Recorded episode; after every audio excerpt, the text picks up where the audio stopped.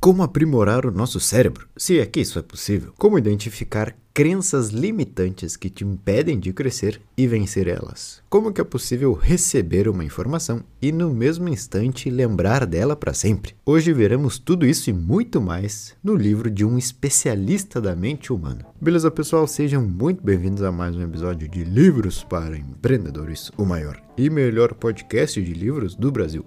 Trouxe essa semana o livro Sem Limites, escrito por Jim Quick. Basicamente, quando criança, ele sofreu um acidente que fez com que a infância dele fosse um pouco mais difícil. Ele não tinha uma boa memória e também era difícil aprender qualquer coisa. Hoje, ele trabalha com o Will Smith, todo esse pessoal que tem um resultado a nível mundial mostrando a todos como conseguir chegar ao topo em suas carreiras. Então olha que bacana, quando criança ele passou até algumas dificuldades, não conseguia se concentrar muito bem, não se lembrava, tinha problemas para estudar. E hoje ele é simplesmente uma referência nisso e trabalha com pessoas de altíssimo resultado. Então vamos ver o que, que esse cara acha que é importante para desenvolver um bom cérebro. O livro está dividido em três partes. Primeiro, como desenvolver uma mentalidade sem limites. Depois vemos alguns pontos sobre a motivação sem limites.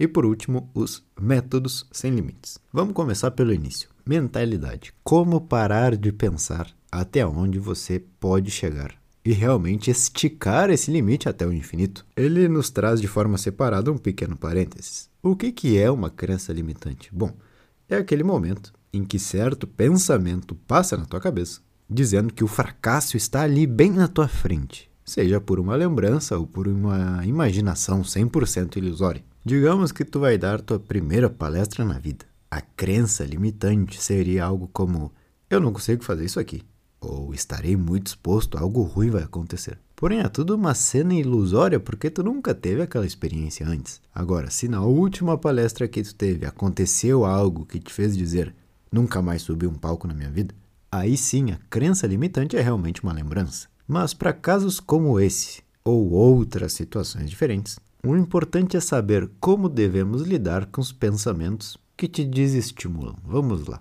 O primeiro passo, muito importante, é o de identificar todo e qualquer pensamento negativo. Frases como não posso, não consigo, isso não é para mim, devem estar sendo monitorados. Uma vez que eles são identificados, a gente tem que ser realista com os fatos e sempre interpretar eles a nosso favor.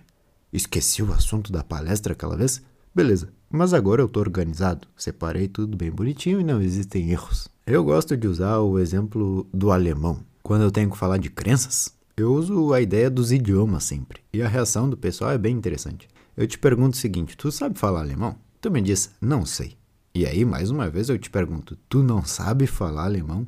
Ou tu nunca tentou entender, tu nunca sentou para estudar. E aí a resposta muda, a pessoa fala: "Ah, sim, eu nunca parei para estudar". Então percebe que dizer não sei, não consigo e esse estilo de pensamento acaba sim te limitando, porque se tu tentar, tu sentar para estudar, tu vai conseguir. E bom, o terceiro passo é realmente agir, entrar no palco para falar depois de ter interpretado as últimas lembranças. É abrir um caderno em alemão e saber que tu não vai entender nada porque é a primeira vez. Enfim, dar clareza e lógica aos teus pensamentos negativos. Tu vai ver que isso acaba te potencializando como humano. Ele traz uma frase muito bacana que diz assim: Os únicos limites que temos são aqueles que acreditamos. Se tu acredita firmemente que não vai conseguir tal coisa, tu não vai. Mas agora, tenta acreditar que consegue. Dá os primeiros passos, aprende com o tempo. E tu vai conseguir sim tudo aquilo que tu queria, e quase sem nem perceber. Vamos então para a segunda parte do livro A Motivação Sem Limites como ter sempre disposição para ir atrás dos meus objetivos? Bom, para o nosso cérebro, o ponto número um é o sono. É a qualidade da sua noite, e isso acaba impactando 100% na tua energia. Vou trazer exatamente como está no livro. A falta de sono compromete todas as suas capacidades cognitivas e torna mais difícil o senso de realidade. Olha só, tu conhece alguém que quando começa a pensar vai muito longe nos problemas e se desespera sozinho? Bom, essa pessoa é a imagem perfeita da falta de sono. Essa pessoa não está dormindo bem. E o cérebro dela, que deveria acordar todos os dias renovado, acorda cada dia pior. Então, quando a gente fala em energia e motivação, dormir bem é um primeiro passo que parece tão simples, mas que realmente é extremamente poderoso. Depois, seguindo a motivação e como ter energia, sempre está citado aqui o propósito. E ele fala um pouco do livro também, Comece pelo Porquê. Toda essa ideia de saber e perceber o valor do que fazemos. Mas eu não quero ficar aqui te falando sobre descubra o seu propósito de vida. Quero te dizer outra coisa que encontrei aqui. Olha que bacana. Quer saber onde está o truque da motivação? Dessa ideia de gostar do que se faz? É fácil. Se identifique com um hábito que faz parte do propósito. O que, que isso quer dizer? Não entendeu? Vamos lá que eu te explico. Me pega de exemplo aqui. É possível o podcast ter muitos episódios se eu não gosto do hábito de gravar? Claro que não. Eu vou querer evitar isso a todo momento. Mas agora, além de gostar do hábito de gravar, eu tenho que me identificar com ele. Isso tem que ser parte de mim. Tem que ser um momento que eu não vejo a hora de chegar. E aí tu me pergunta, por que gravar? Qual o propósito de gravar? É chegar em algum lugar? É ser o melhor do país? Não. É gravar por simplesmente gravar, pelo prazer de estar falando ideias que eu encontro em lugares que poucos procuram. E aí sim, a partir do ponto em que eu gosto desse trabalho, posso começar a visualizar coisas como ser o melhor do país, porque eu sei que eu faria o possível para chegar lá e com maior prazer. Agora imagina que eu não gosto de gravar, não me identifico com isso. Pronto, a fundação do prédio já foi mal feita, ele vai cair a qualquer momento. Então guarda isso. Tenho que me identificar com o hábito do meu propósito. E qual que é o hábito do propósito? Bom, é a fundação do prédio, é aquilo que realmente é feito todos os dias para que o teu negócio exista. Um outro ponto sobre a energia do ser humano, ele traz aqueles clássicos de sempre que não vou entrar muito em detalhes, como dieta, exercício físico, mas eu destaquei duas que eu achei bem legais. Primeiro, organizar os ambientes. Realmente estar em um lugar bagunçado te cansa. Tenta tirar tudo que está no teu campo de visão, que não é necessário. E uma outra coisa é a de identificar pensamentos negativos. Lembra que a gente falou das crenças limitantes? É a mesma coisa. Já tenho meu projeto em mãos, ele está todo pronto. Estou caminhando em direção à reunião e percebo que na minha mente eu estou me dizendo coisas negativas. Na hora eu já tenho que cortar. Qualquer situação do dia a dia que tu perceber um pensamento indesejado, já corta ele na hora, não dá espaço, porque senão tu começa a ter uma discussão contigo mesmo, que mais uma vez gasta a tua energia. E bom, aqui nessa segunda parte do livro sobre a motivação, também separei a ideia de focar nos pequenos passos. O que, que isso quer dizer? Eu estou deitado depois do almoço com preguiça de trabalhar.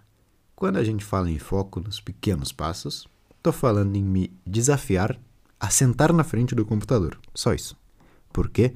Bom, porque é muito mais fácil eu dizer para mim mesmo, vamos voltar ao computador, do que me dizer, vou voltar a trabalhar, tenho que terminar aquele projeto. Então tenta achar qual que é o pequeno passo em direção àquilo que tu tem que fazer. Quer ler mais? Não pensa em que tu tem que ler um livro. Pensa simplesmente em pegar o livro e se sentar. Só isso. Uma vez acomodado e com o livro em mãos, tu vai ver que pensar em ler vai ser muito mais fácil do que antes. Então, sobre a motivação, sobre a energia humana, guarda essas informações. Primeiro, estar bem descansado. Segundo, eu tenho que me identificar com o hábito do meu propósito. Eu tenho que me identificar com gravar, tenho que me identificar com a rotina que vai me levar até meus objetivos. Isso é muito importante. E também não se esquece dos pequenos passos. A preguiça é quando tu imagina algo que exige muito esforço. É melhor então imaginar coisas fáceis que te levam até esse difícil que tu queria. Vamos agora à terceira parte do livro, o método sem limites. Mais precisamente, essa aqui é a área do foco, dos estudos e da memória. Primeiro eu vou te contar um pouco sobre o foco. Olha que interessante isso que ele nos diz aqui. O foco é um hábito que se desenvolve. Ou seja, se todos os dias tu tirar uns minutos para realmente focar em uma única coisa, tu vai desenvolver esse hábito de ser uma pessoa focada. Mas olha o perigo aqui, pessoal. O mundo atual tornou a distração um hábito. Hoje em dia tu está mexendo no celular, às vezes escrevendo até alguma coisa importante. Tá fazendo algo ali concentrado e plim, aparece uma notificação. Tu olha, lê por cima assim e volta ao que estava fazendo antes. Isso acontece umas 20, 30 vezes por dia, todos os dias. Então, sim, para ti já é um hábito ser distraído. Olha que loucura, nunca tinha parado para pensar nisso. O que devemos fazer então para manter o foco é, antes de qualquer coisa, eliminar todas as possíveis distrações. Nesse momento, eu não tenho nada em cima da minha mesa, a não ser o microfone e o livro. Nada pode me distrair. Como consequência, acabo por estar concentrado no que estou fazendo, que é gravar. Agora imagina se na minha mesa tem um monte de coisa, tem outros livros, tem um celular que fica pim pim pim. Eu mesmo estaria dificultando a minha concentração. Então, primeiro passo, o que, que pode me distrair aqui?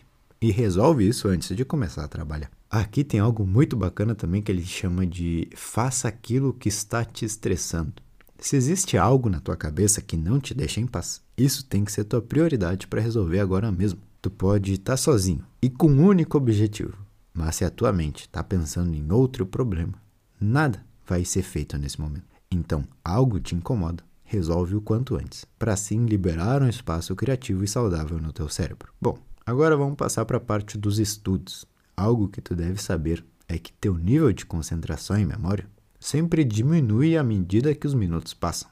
Então, por exemplo, eu estou estudando e nos primeiros cinco minutos eu entendi tudo que eu li e fez sentido. A partir daí já começa a me complicar um pouco e depois de uma hora, duas horas, eu já não aguento mais olhar para nenhuma palavra que está escrita. No fim das contas, tudo que tu estudou depois dos primeiros minutos já foram esquecidos, mas esses primeiros minutos iniciais foram ótimos. Então, o que, que eu devo fazer?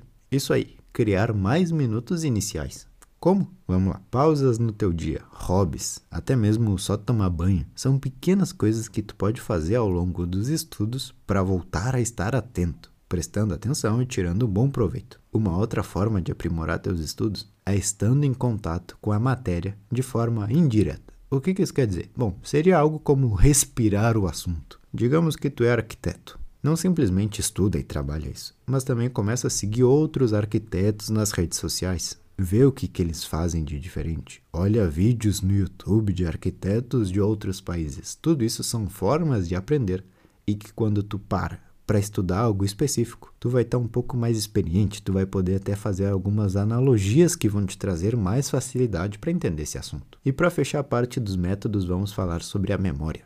Um jeito muito fácil de se lembrar das coisas é a de associação ou referência. Se eu te falar que nasci em Buenos Aires, Talvez daqui a uns dias tu já tenha se esquecido. Mas agora pensa aí, entre teus conhecidos, familiares, parentes, amigos, qual foi a última pessoa que foi para a Argentina? Ou então se lembra que a Argentina ganhou a Copa do Mundo? Enfim, são muitas formas para guardar informações, que se tu não tivesse pensado em todas essas ligações, tu iria simplesmente se esquecer de onde eu sou. Sempre que alguém se apresenta, tenta se lembrar quem que tu já conhece que tem esse mesmo nome e pensa também numa outra pessoa que trabalha com a mesma coisa que ela. Vamos supor que eu nunca te vi na vida e tu me diz: Meu nome é Ronaldo e eu sou dentista.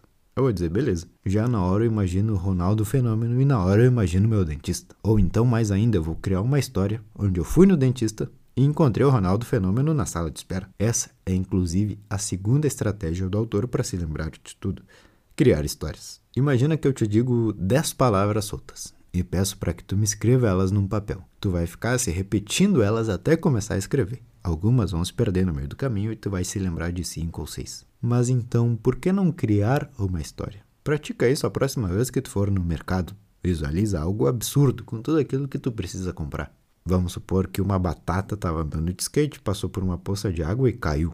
Chegando em casa, a mãe dessa batata deu um Dorflex para ele, tomou um chá de camomila e foi dormir. De duas uma, ou tu guarda essa história, ou tu vai até o mercado se repetindo batata, água, dorflex, camomila, batata, água, dorflex, camomila. Essas estratégias, tanto quanto a de associar quanto a de contar histórias, vão te fazer estar com a mente um pouco mais leve, porque tu não deve fazer força para se lembrar.